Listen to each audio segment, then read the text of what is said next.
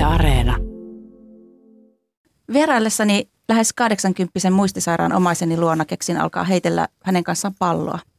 Pian hänen kasvoille ilmestyykin hymy ja sitten alkoi hän naurattaa ja sitten alkoi jekuttaa mua siellä pallolla, että se näytti, että heittää kohti, mutta sitten heittikin sivuun.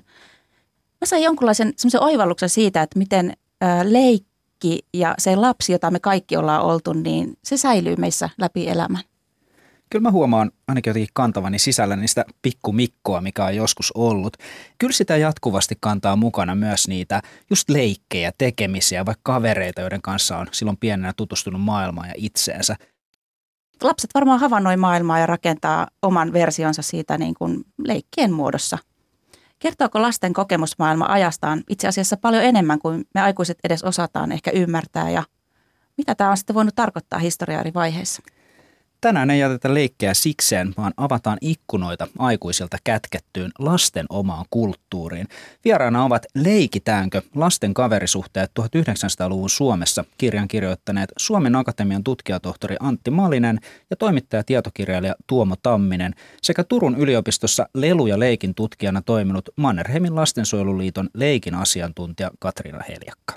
Kuuntelet Horisonttia, minä olen Hilkka Nevala. Ja minä Mikko Kurenlahti.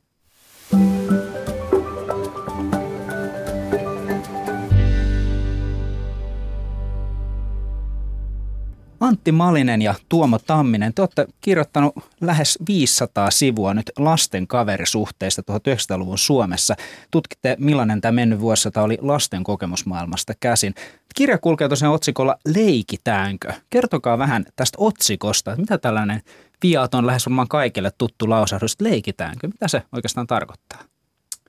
No varmaan sillä halutaan tuoda esille sitä lasten maailman sosiaalisuutta, sitä, että haetaan yhteyttä toisiin lapsiin ja se leikki on aika luonnollinen tapa sitten olla, olla yhteydessä muihin lapsiin ja, ja tota, tätä kysymystä sitten on omassakin lapsuudessa tota, esitetty ja, ja varmaan niin kuulee eri muodoissaan tässäkin hetkessä, että joko siihen vastataan myötävästi, saadaan yhteiset leikit aikaa, mutta voi olla, että sitten siihen sisältyy myös torjumista tai, tai tämmöistä mm, ulos sulkemista, että kaikki, kaikki ei aina pääse mukaan niihin leikkeihin. Ja tavallaan tätä tematiikkaa sitten me eri näkökulmista kirjassa tarkastellaan.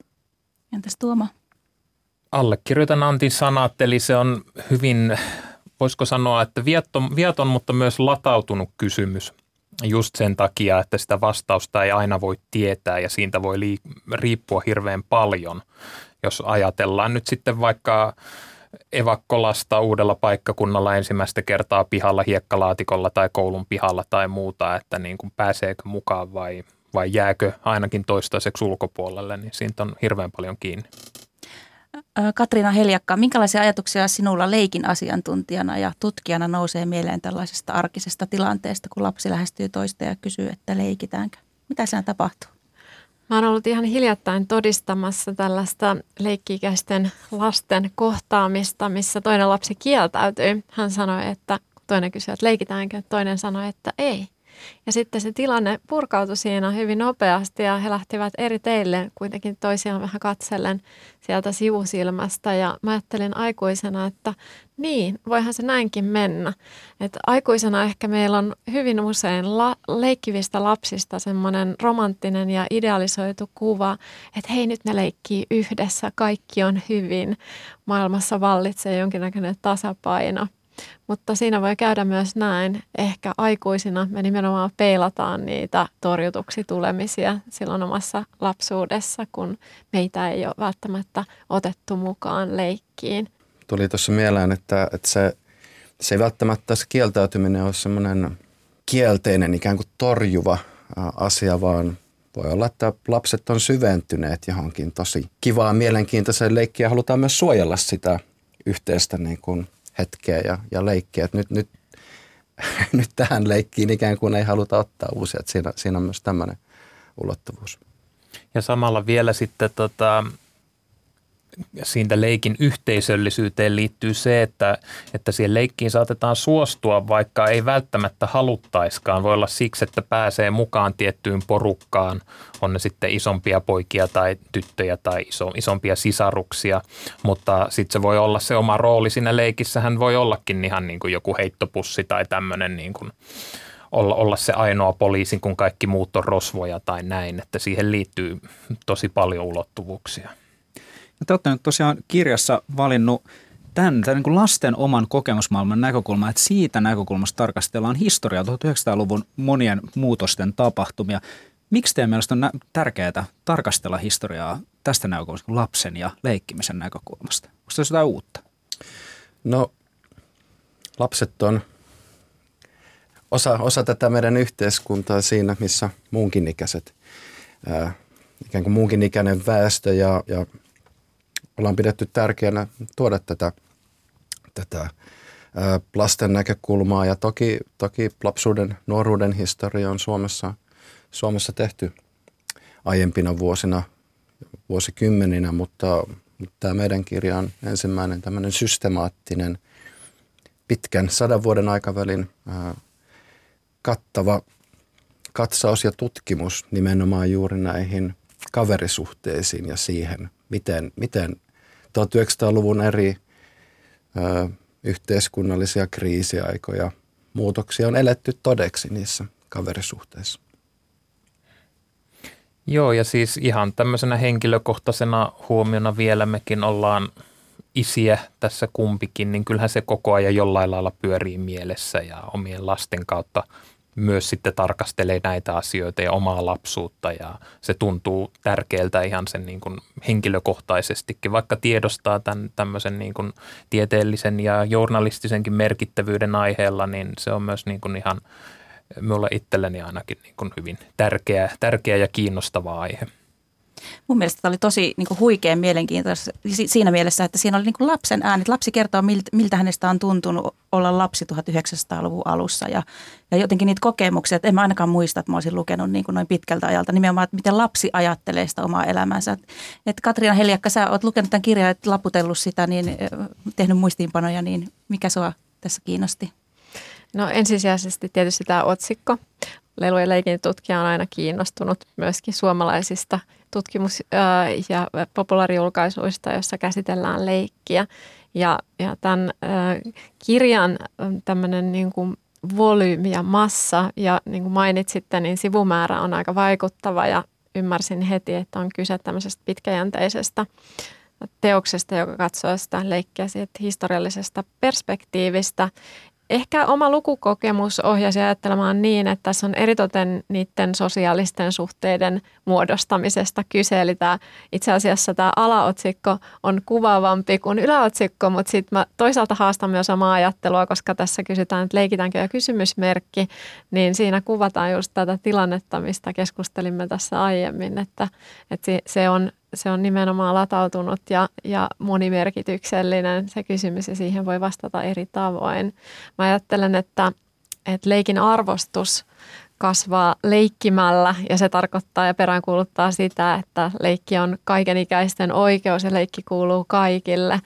Ja sikäli, sikäli tota, ähm, oli mielenkiintoista nähdä myös sitä, että miten, miten aikuiset ovat suhtautuneet tähän leikkiin joskus vähätellen, myöhemmin ehkä enemmän arvostaen. Mutta uskoisin, että leikin arvostus on kasvussa ja siitä, siitä syystä myöskin tämän ö, tapaiset ö, kirjat ja, ja kertomukset ja historian taltiointi ovat eräänlaista leikkitietoa jotka myöskin tuovat esille hienolla tavalla niitä leikin merkityksiä eri aikoina.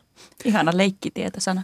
Musta tuntuu, että tällä niin yleisellä tasolla me kuitenkin aika vähän arkisessa elämässä ehkä pysähdytään edes pohtimaan sitä nimenomaan leikin merkityksellisyyttä ja miten tärkeää ja tarkoituksellista toimintaa se on. Niin miten sä Katriina niin leikin tutkijana, tähän ei ole selkeää vastausta, tiedän sen, niin kysyä sen, mutta avaa vähän, että mitä leikki oikeastaan tarkoittaa? Mitä olisi nyt aikuisen hyvä ymmärtää siitä, mitä se leikki on?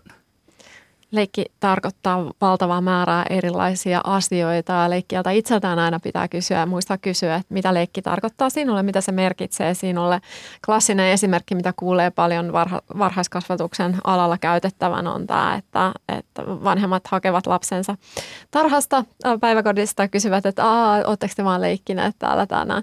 Mutta sekin on, sekin on tota, mielenkiintoinen kysymys sinänsä, koska leikistä tavataan ajatella, että se on itsessään hyvin opettavaista. Ja sen takia se on alkanut kiinnostaa myös aikuiselämässä ja työelämässä jopa ihan viime aikoina. Puhutaan tämmöisestä leikillisestä oppimisesta, joka ulottuu myös sinne korkeammille asteille, ei ainoastaan lasten maailmaan.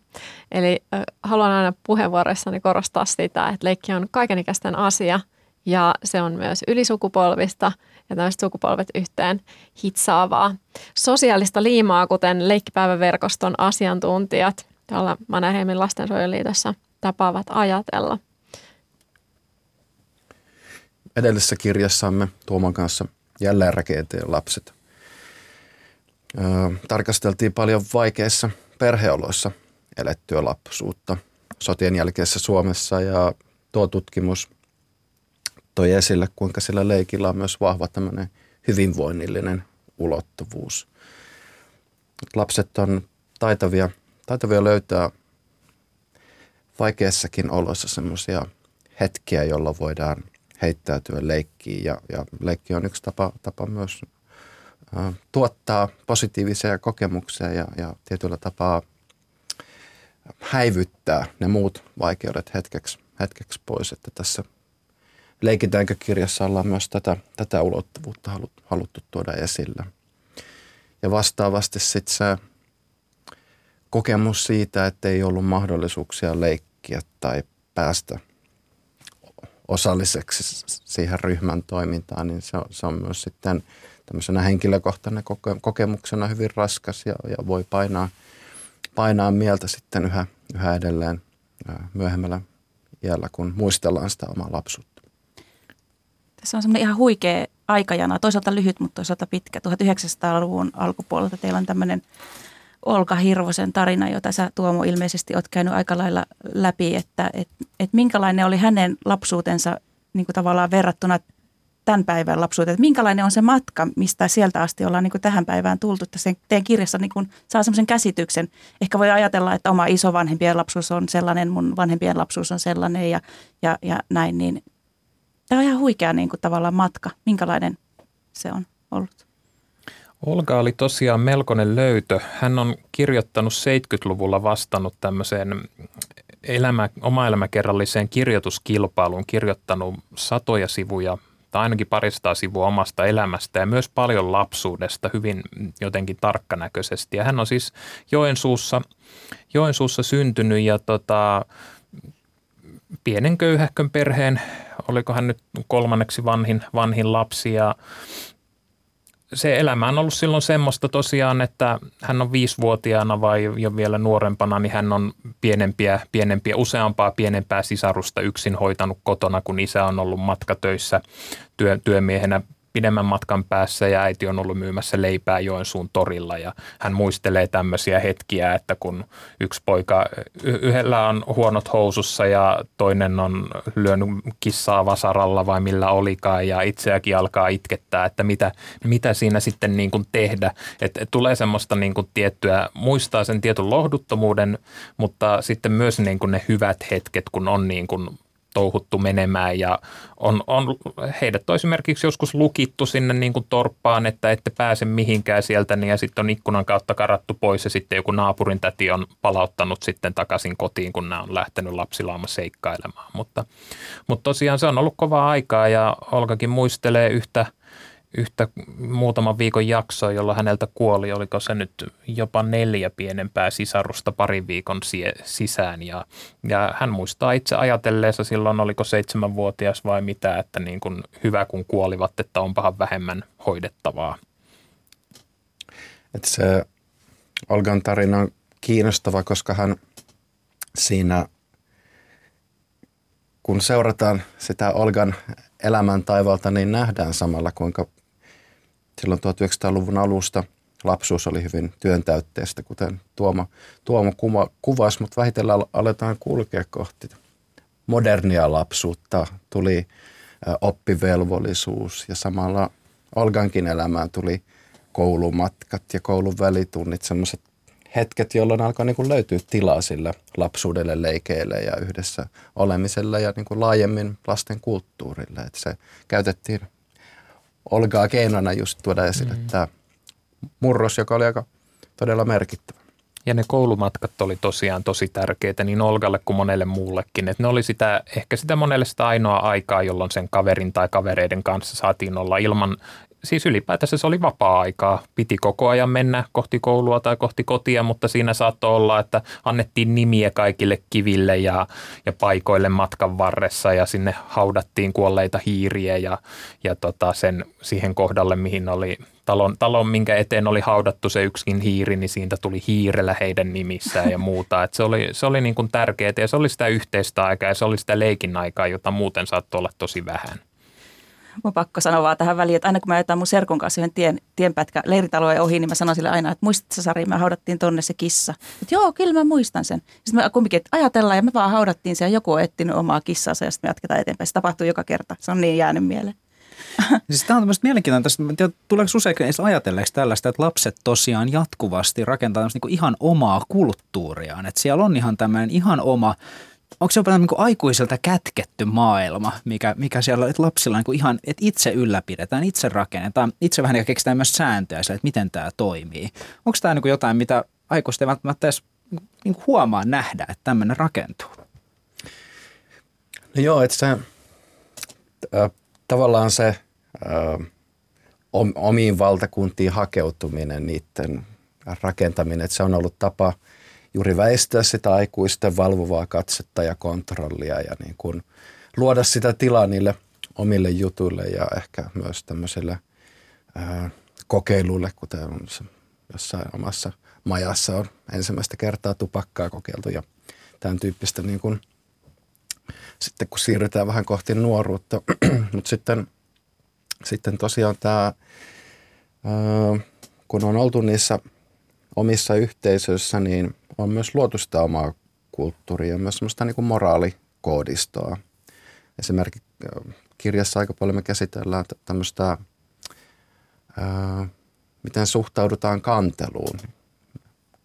Ää, lapsilla saattaa olla hyvinkin tiukat säännöt siihen, että ikään kuin ei pettureita, ei katsottu hyvällä, eli nähtiin niin kuin hyvin huonona, jos joku kertoo vanhemmille tai vaikka opettajalle, mitä kepposia tai ehkä vähän vakavampiakin asioita oltiin tehty. Löytyy tämmöinen yhteisöllinen ulottuvuus, mutta sitten kirjassa käsitellään aika paljon sitä, kuinka, kuinka niitä käyttäytymisen malleja myös omaksutaan siitä aikuisten maailmasta, aikuisten käyttäytymistä, niistä – niistä aikuisten luomista ideaaleista ja normeista. Et se on, se on tämmöinen yhdistelmä, että molemmat, molemmat löytyy, mutta miten se tasapaino aina kulkee, niin se, on se, se vaatii semmoista etnologisempaa otetta sitten tutkimukselta. Tässä kirjassa niin kun mainitsitte, että oli, oli tuota, niin, niin silloin 1900-luvulla tämä Olka oli siellä itekseen kotona niiden sisarusten kanssa. Sitten tuli oppivelvollisuus. Ja mikä se oli se seuraava,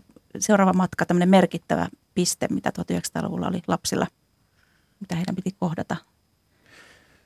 No oppivelvollisuuden jälkeen, tai itse asiassa sen aikana tietysti 20-30-luvut on aika lailla kriisien täyttämiä ajanjaksoja, että oli sisällissota, 30-luvun alun laman vuodet ja sitten oli hetki tämmöistä rauhallisemman ää, kasvun vaihetta, ikään kuin taloudellisesti sosiaalista olot olot parantui, mutta sitten oli jo edessä toinen maailmansota.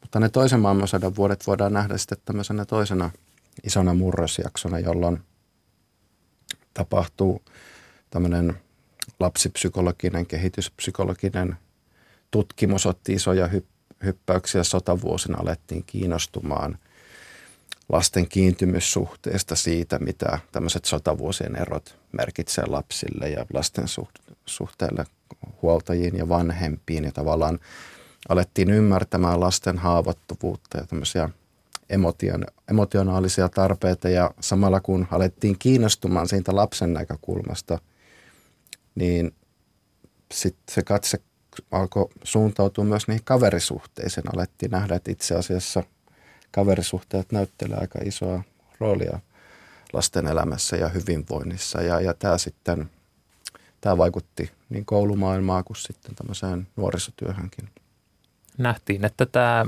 yhteiskunta, joka on sodassa, oli niin paljon kärsinyt, että jotta se pystyttäisiin rakentamaan taas kuntoon ja entistä ehommaksi, niin tarvittiin tämmöisiä sosiaalisia, sosiaalisia toisten kanssa toimeen tulevia kansalaisia, jotka pystyy, kykenee, kykenee kommunikoimaan ja puhumaan ja tulee toimeen. Ja se oli, se oli tietyllä lailla osa myös tätä jälleenrakennusta. Tosiaan, että ne tuhoisan sodan muistot oli tuoreessa mielessä ja, ja alettiin suhtautua ehkä aiempaa kriittisemmin semmoiseen kasvatukseen, joka tuottaa tämmöisiä auktoriteettiuskoisia tietynlaiseen massa-ajatteluun ohjattavia kansalaisia. Ja niin kuin nähtiin, että kuten Tuomo totesi, tulevaisuuden kansalaisten tulee olla yhteistyökykyisiä, mutta, mutta tulee olla myös kyky asettua toisten ihmisten ja jopa kansojen asema ja tavallaan tämmöinen empatian kysymys nousi esille. Nämä on viiltävän ajankohtaisia teemoja tämän päivän elämässä ja myös leikin tutkimuksessa, jos ajatellaan, että, että leikissä elävät ne ääripäät siitä eskapismista, todellisuuspaosta siihen taas, että ollaan hyvinkin tiukasti kiinni todellisen maailman tapahtumissa ja ajankohtaisuuksissa. Jos pohditaan tätä vallitsevaa nykytilaa, niin – leikillä on valtavan tärkeä merkitys ja leikillisellä resilienssillä eri toteen tämmöistä tulevaisuususkoa rakentavana moottorina ja, ja, ja leikillä on merkittävä asema juurikin tästä sota-aiheesta oppineena, mitä, mitä kirjastakin saamme lukea, niin leikki on väylä käsitellä niitä, niitä asioita, jotka mietityttävät. Sen takia leikki elää myös sota-aikoina ja ammentaa ikään kuin sisältöjä siitä sota-aiheesta, mikä voi näyt- näyttäytyä ulospäin kyseenalaiselta ja väkivaltaiselta ja, ja tämmöiseltä synkältä leikiltä. Mutta leikki on selviytymistä, joten en yhtään ihmettele, että, että se on myöskin yksi semmoinen linssi, jonka läpi käsitellä näitä lasten kaverisuhteita, nimenomaan sitä toimintaa. Jos ajatellaan, että leikkimielisyys ja leikillisyys on jonkinlainen mielentila, mikä tietysti johtaa sitten useassa tapauksessa leikkiin, joka on itseasiallista toimintaa, niin, niin haluan ajatella, että se leikki vie meitä eteenpäin ja se on semmoinen tulevaisuusorientoitunut asia. Tarkoittaa sitä kaikki nyt sitä, että vaikka kyse nyt on niin juurikin lasten omasta kulttuurista, jota lapset keskenään rakentaa, niin nimenomaan täytyy nyt ymmärtää, että se päätyy aika usein aika voimakkaastikin heijastamaan tai peilaamaan sitä aikuisten maailmaa ja yhteiskunnallisia tapahtumia. Myöskin ehkä tässä, mitä puhuitte, niin myös od- aikuisten odotuksia, ihanteita, että mikä siitä lapsesta on tulossa. Heijastuuko nämä kaikki lasten leikkeihin?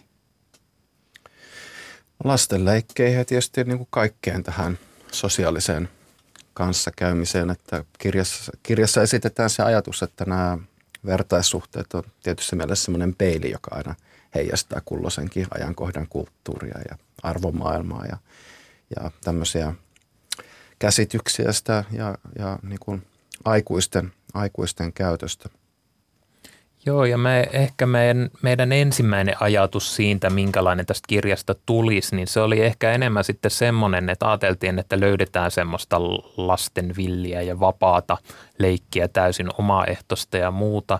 Ja totta kai sitäkin on, ja totta kai lapset niin kuin kaikkia aineksia, mitä he ottaa aikuisten maailmasta, niin vääntää sitten niin kuin omiin tarpeisiinsa. Mutta kyllä se kuitenkin semmoinen aika vahva punainen lanka meillä on läpi kirjan, että, tota, että kyllä se meidän aikuisten touhut, niin se, se välittyy hirveän monella tavalla sinne lasten, lasten maailmaan, että millä tavalla, niin siinä on paikallisia eroja ja ihan yksilökohtaisia eroja ja muuta, mutta että kyllä se vaan niin kuin, me, me olemme eri sukupolvet, elämme kuitenkin tätä samaa elämää, samaa maailmaa ja kyllä sen näkee siitä lasten, lasten elämästä. Ja tämä tavallaan jos hyväksytään tämä ajatus, että koko ajan tarjotaan niitä malleja lasten käytökselle ja toiminnalle, niin se, se asettaa aika jännää valoa myös sit sen tilanteen, että hyvin pitkään 80-90-luvulle, itse asiassa jopa 2000-luvulle saakka, niin sitä lasten keskinäistä elämää on itse asiassa aika vähän oltu kiinnostuneita siitä. Ja, et toki, toki on löytynyt tämmöisiä äh, Rafael Helangon kaltaisia tutkijoita, jotka on tarkkailleet poikaporukoita ja tehneet havaintoja ja pyrkineet ymmärtämään sitä lasten keskinäistä elämää. Ja myös vastaavanlaista tutkimusta tehtiin kristillisen poikatyön parissa. Mutta sitten jos katsotaan tätä lapsuutta käsittelevää muistitietoa, niin hyvin, hyvin yleinen kokemus on se, että aika vapaasti saatiin touhuta ja, ja mennä. Ja toisaalta se jopa kääntyy niin, että monet muistelijat nostaa esille, että, että heidän lapsuuteen saattaa liittyä myös tämmöinen vahva yksinjäämisen kokemus. Se, että, että ei ole niin kuin edes niitä kaveriporukassa koettuja vaikeuksia ja ristiriitatilanteita ja, ja kiusaamista voitu tuoda sitä ää, ikään kuin aikuisille tiedoksi tai sit, sitä ei ole niin vastaanotettu tai siihen ei ole pyritty puuttumaan. Et se, on, se on monella tapaa ollut aika eriytyneet ne lasten ja aikuisten maailmat niin ikään kuin perhe-elämän kontekstissa, mutta myös koulumaailmassa. Varmaan niin kuin kautta aikoja ollut tosi tärkeää lapsille se, että pääsee johonkin porukkaan mukaan, ettei jää, jää ulkopuolelle. Se on varmaan semmoinen, mikä ei ole muuttunut tässä sadan vuoden aikana ollenkaan. Ei, siis ilman muuta se on, se on tärkeää ja just, just niin kuin näissä 1900-luvun alkupuolen muisteluissa, niin sieltä löytyy niitä esimerkkejä, jotka niin kuin just se koulu niin kuin puhuin jo aikaisemmin näistä koulumatkoista ja ylipäätään se koulu, että pääsi vertaistensa pariin, niin se on ollut, se on ollut tärkeää.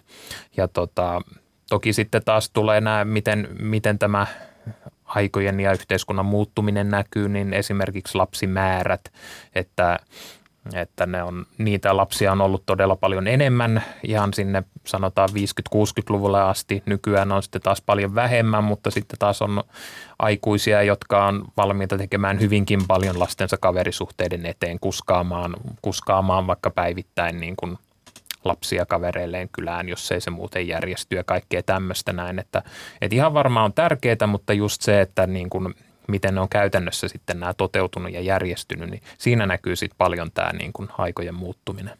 Ja aikojen muuttuminen voisi napata tuosta kiinni, niin näkyy sitten taas tuolla verkottuvan leikin puolella näissä digitaalisissa ympäristöissä, jossa nämä yhteisöt rakentuu yhtä lailla siinä, missä, missä tässä perinteisessäkin mielessä. Ja tähän liittyy sitten taas paljon kysymyksiä siitä, että aikuiset eivät välttämättä ymmärrä sitä toimintaa, mitä siellä harjoitetaan, kuten esimerkiksi pelaamista tai jotain luovaa, luovaa tekemistä, niin sitä ei ymmärretä leikkinä, mikä on karhunpalvelus leikille minun mielestäni, koska leikki muuntuu jatkuvasti, se rikastuu viestintä mediateknologioiden kehittyessä ja näitä yhteisöjä nimenomaan rakennetaan siellä, missä, mistä löytää samanhenkistä porukkaa. Leikki on kommunikaatiota.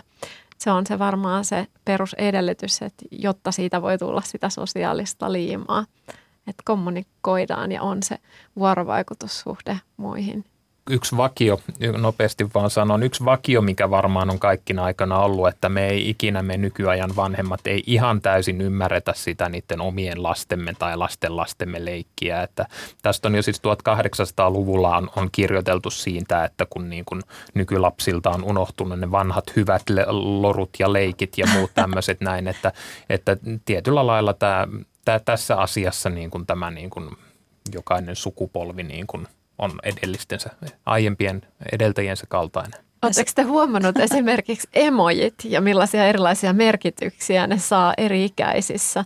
Tämä on mun mielestä valtavan kiinnostava tutkimuskohde jo sinänsä, että ollaan visuaalisen kulttuurin kanssa tekemisissä ja nämä, nämä tota, erilaiset ku, kuvat saavat erilaisia merkityksiä eri ikäisien kanssa. Ja siihen liittyy nimenomaan just tuota poissulkemista aikuisten suuntaan. Se on eräänlaista kehittynyttä salakieltä, miten niitä tulkitaan ja miten viestit on hyvin, jos ajatellaan, että mobiiliteknologia hyödyntää leikissä ja ja tämmöisessä pikaviestinnässä, niin kuinka typistetyltä ne viestit voivat aikuisten silmiin näyttää, kun ei oikein osata lukea, että, että miten nämä kuviot keskenään pelaavat ja miten tätä pitäisi lukea.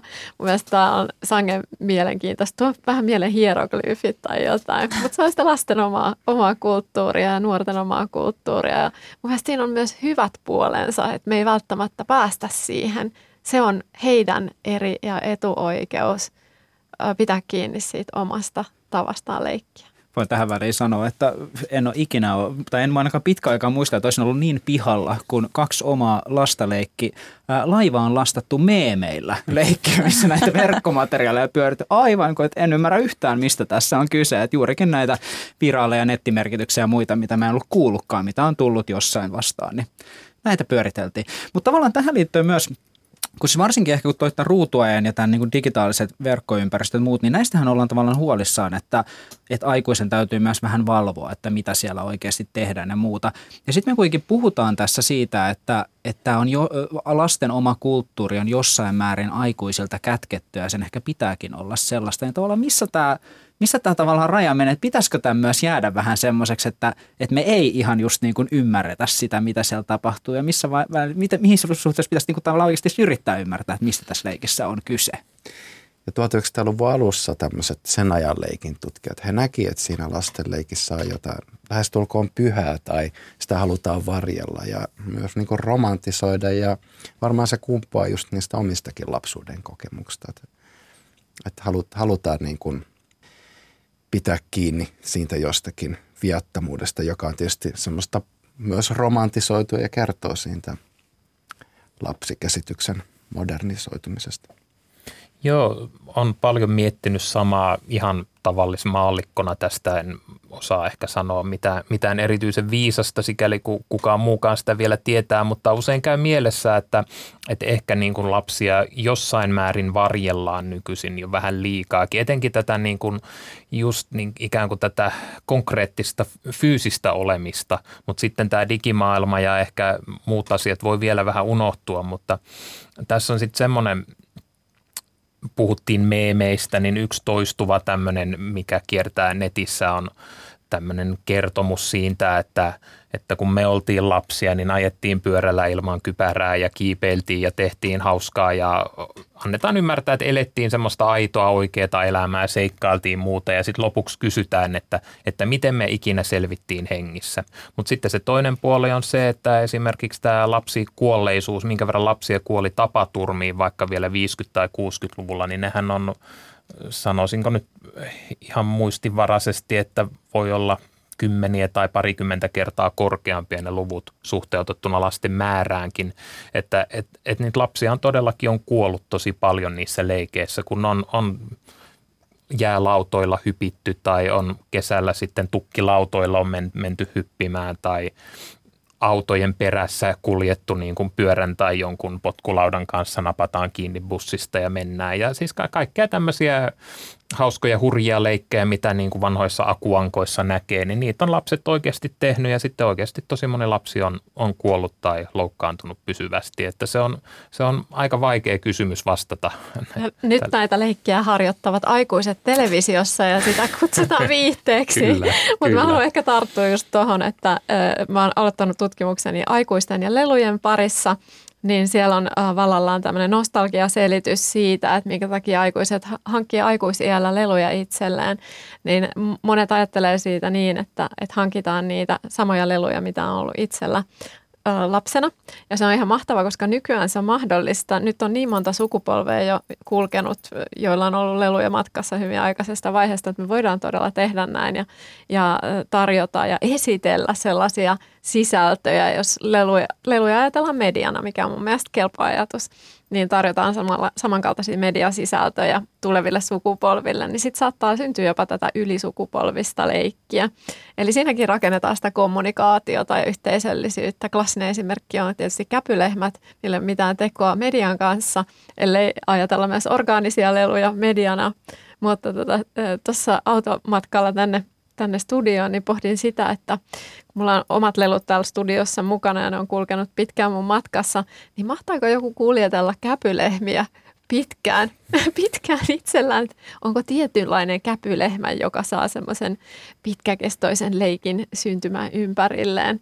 Eli sillä on todella merkitystä mun mielestä myös, että, että, että mitkä ne leikin välineet, ympäristöt ja toimintakulttuurit ovat, että millaista leikkiä siitä syntyy. Mutta nyt ollaan keskusteltu paljon siitä, että miten se yhteiskunta on vaikuttanut leikkiin ja kaverisuhteiden muodostumiseen. Siinä on aina kulkee tämä, tämä myöskin tämä, että missä me navigoidaan ikään kuin millaisessa maailmassa myös ihan fyysisessä mielessä, paitsi että sitten on tämä digi siinä rinnalla.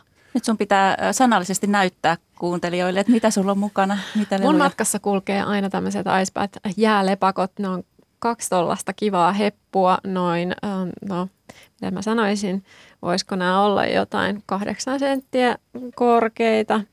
Ähm, ne on veljekset, niillä on siis sukupuoli, älkää kysykö miksi, mutta ne on aina yhdessä. Toinen on vähän vaaleamman sininen, toinen on tuommoinen tummemman turkoosi ja, ja niistä saa erilaisia ilmeitä irti. Mutta tärkeä asia on se, että ne harjoittavat aina leluturismia mun kanssa, eli kulkevat mun mukana juuri tällaisina ää, tote, toteemeina, mutta myös leluystävinä ja tuovat tukea ja turvaa näkevät maailmaa siinä ohella.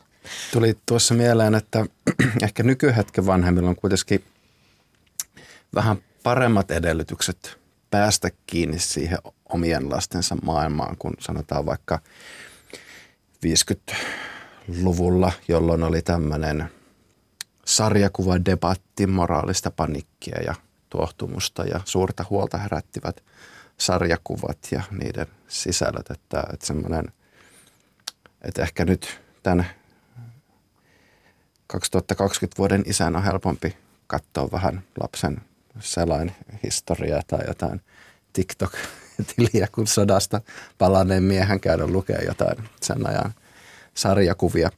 Miksi on tärkeää ymmärtää, miten lapset on nähnyt tämän maailman ja miten, miten he leikkii sen kautta? Mitä me siitä opitaan? No tavallaan se, jos mietitään ihan ikään kuin mitä hyötyä siinä tässä hetkessä voi olla, niin kyllähän se myös niin kuin vastuullistaa tämän hetken aikuiset. Jos me niin kuin nähdään, että jos me toimitaan tällä tavalla tai luodaan tämmöiset puitteet ja raamit lapsuudelle, niin sillä voi olla tämän kaltaisia vaikutuksia, syy-seuraussuhteita ikään kuin – on tärkeää ymmärtää, että se lapsuus, lasten elämä, se on yhteiskunnallista ja kulttuurista siinä kuin muutkin, muukin elämä ja ilmiö. Ja, ja niillä meidän tekemillä valinnoilla on merkitystä. Tämä on, tämä on se keskeinen yksi viesti tässä kirjassa. Kyllä minusta että on mielenkiintoista, että luodaan puitteita, mitä Katriinakin puhui näistä sosiaalisista olosuhteista. Mielestäni oli hyvä esimerkki just nämä nämä, mitä on näitä mukana, nämä lelut täällä, täällä meidän studion pöydällä. Että kyllä siis tässäkin mun kiteytyy paljon siis jonkinlaisia sosiaalisia just näitä sääntöjä ja tavallaan, että, ja odotuksia ja muita. Koska mietit, että aika monella työpaikalla muuta, niin voisi olla kynnys aika suuri, että mä otin tämän mun lelun mukaan, tuo sen tähän kokouspöydälle. Ihan sen takia, että aikuinen saattaa hyvin kuvitella vaikka, että, että ei ole sopivaa, mä joudun nolatuksi, mitä tahansa tämmöisiä, mitkä just heijastaa sitä, että miten se leikki ja lelut ja kaikki tämä kulttuuri, mitä me luodaan, millä me luodaan yhdessä näitä puitteita, niin se kytkeytyy tähän kaikkeen, mitä meidän ympärillä tapahtuu. Kyllä. Ja todelliset edelläkävijäyritykset maailmassa ovat oivaltaneet sen, että leikki ja leikillisyys kannattaa tuoda myös työympäristöihin.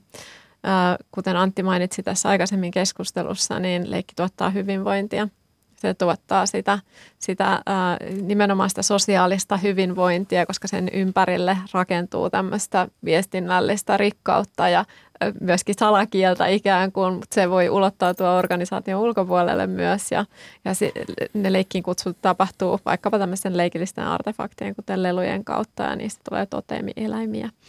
Mutta tilalla on siinäkin, siinäkin tosi, tosi merkittävä vaikutus. Loppujen lopuksi kuitenkin puhutaan ihmisistä ja jopa eläimistä ja heidän välisistä suhteistaan. Et se, se yhteys, mikä me voidaan leikin kautta, äh, mihin Hilkka viittasi myös tuossa keskustelun alussa tämän palloleikki-esimerkin kautta, että me voidaan luoda semmoinen yhteys toisiin eläviin olentoihin, niin se on varmaan kaikkein merkityksellisin leikin, leikin ikään kuin tämmöinen hyvinvointivaikutus.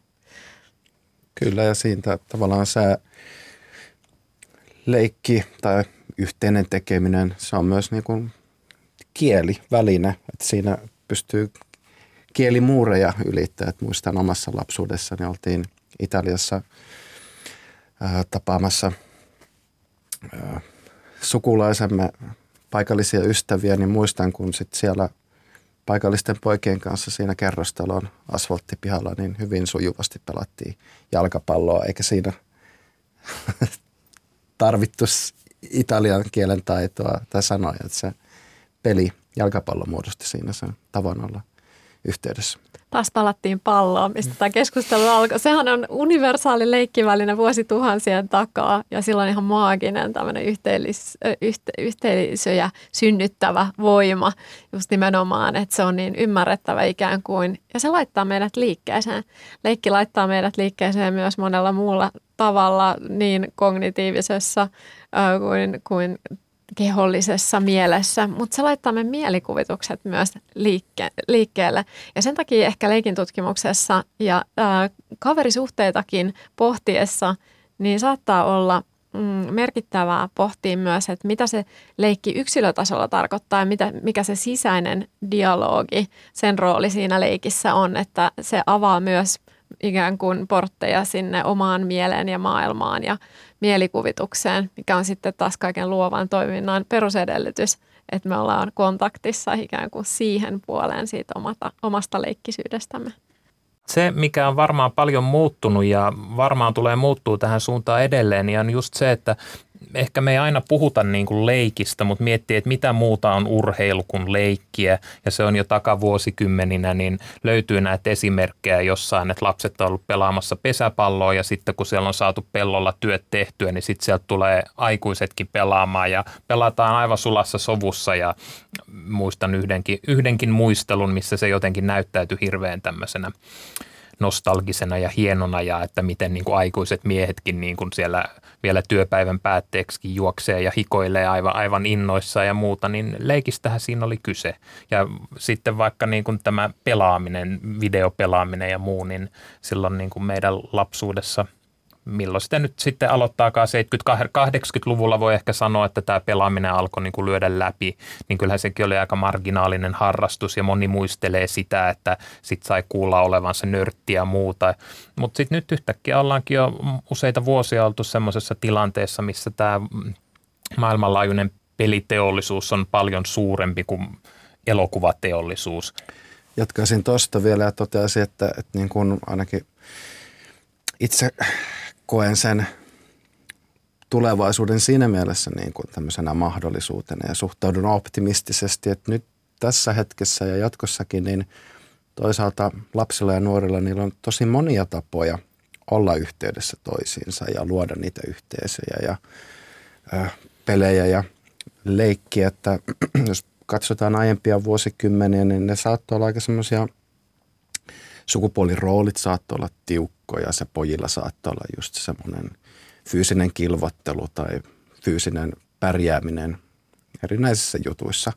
Mutta nyt, nyt, nyt sitä omaa statusta ja paikkaa siinä yhteisössä voi rakentaa hyvin monilla tapaa ja se ei ole välttämättä sidoksissa mitenkään siihen meidän fyysisyyteen tai, tai tämmöisiin tekijöihin, vaan se voi olla joku, lapset saattaa arvostaa vaikka jotain luovaa pelinjohtaja, joka luo roolipelissä tosi kiehtovan seikkailun ja se, se on ihan sen mielikuvituksen varassa sitten. Ehkä loppukaneettina tähän, että kaikki pelaaminen on myös leikkiä ja tämä ymmärrys menee monilta ohi tässä ajassa. Sitten haluaisin ajatella, että, että tulevaisuuden kannalta niin leikki on elintärkeää meidän kehittymiselle ja, ja kestävyydelle ja kestävän elämän rakentamiselle. Ja äh, meidän tulee kuunnella näitä leikin asiantuntijoita, joita voivat siis olla sekä lapset että aikuiset leikkiä katsoikää. Ja ajattelen vielä loppuun näin, että kun leikki loppuu, loppuu myös ihmisyys. Sitähän me ei haluta. Nyt meni kyllä kylmät väreet tässä lopussa. Kiitos hienosta keskustelusta. Antti Malinen, Tuomo Tamminen sekä Katriina Herjakka. Kiitos. Kiitos. Kiitos. Kiitos.